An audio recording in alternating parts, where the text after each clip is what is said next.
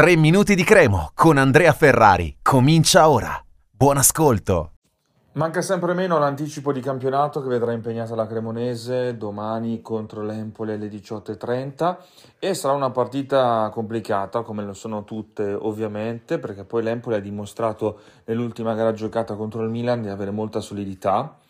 e di essere comunque bravo a colpire in fase di ripartenza, cosa che non è capitata molto spesso contro il Milan, però eh, contro altre avversarie in cui comunque l'Empoli doveva giocare una partita per forza di cose diversa, lì invece è riuscito, e come ricorderemo anche all'andata, no? In quella partita che l'Empoli poi ha vinto due a zero, nonostante eh, in quel caso era la Cremo che veniva da un pareggio per zero a zero contro il Milan, quindi si invertono un po' le due cose adesso che c'è eh, la gara di ritorno. Eh, la Cremo di Alvini, che comunque prima della sosta eh, per il mondiale era arrivata con grande entusiasmo a quella sfida e invece ha giocato male e ha perso due a zero, o meglio un discreto primo tempo eh, per una mezz'oretta abbondante, poi l'Empoli è venuto fuori e ha vinto quella partita. Era anche un altro Empoli rispetto ad adesso, perché era l'Empoli che mh, viveva di diversi risultati utili consecutivi, eh, un Empoli che è riuscito nel corso del tempo a guadagnarsi una posizione tranquilla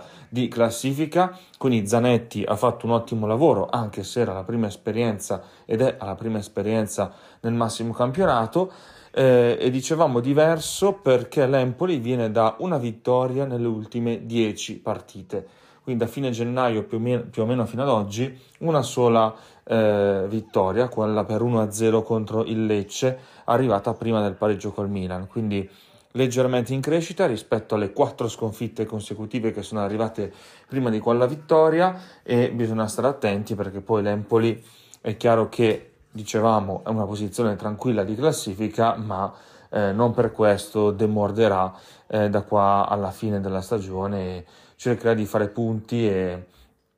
e poi dobbiamo dire la verità, allo Zini sono passate quasi tutte e la Cremo ha sempre faticato contro le squadre comunque di un valore medio-basso, ecco, diciamo, eh, e ha fatto grandi partite invece contro le big, pur magari pareggiando, perdendo lo stesso.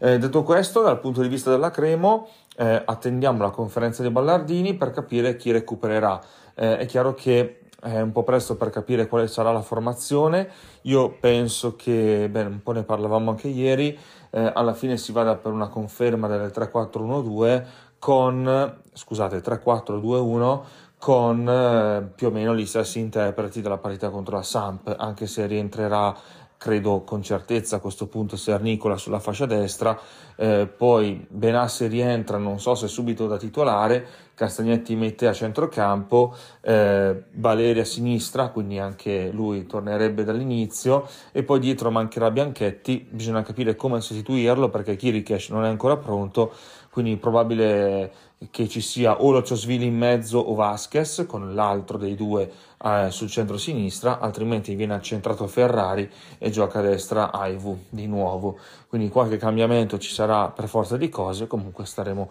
a vedere. Un saluto e forza Cremo. Per oggi tre minuti di Cremo finisce qui. Appuntamento al prossimo episodio.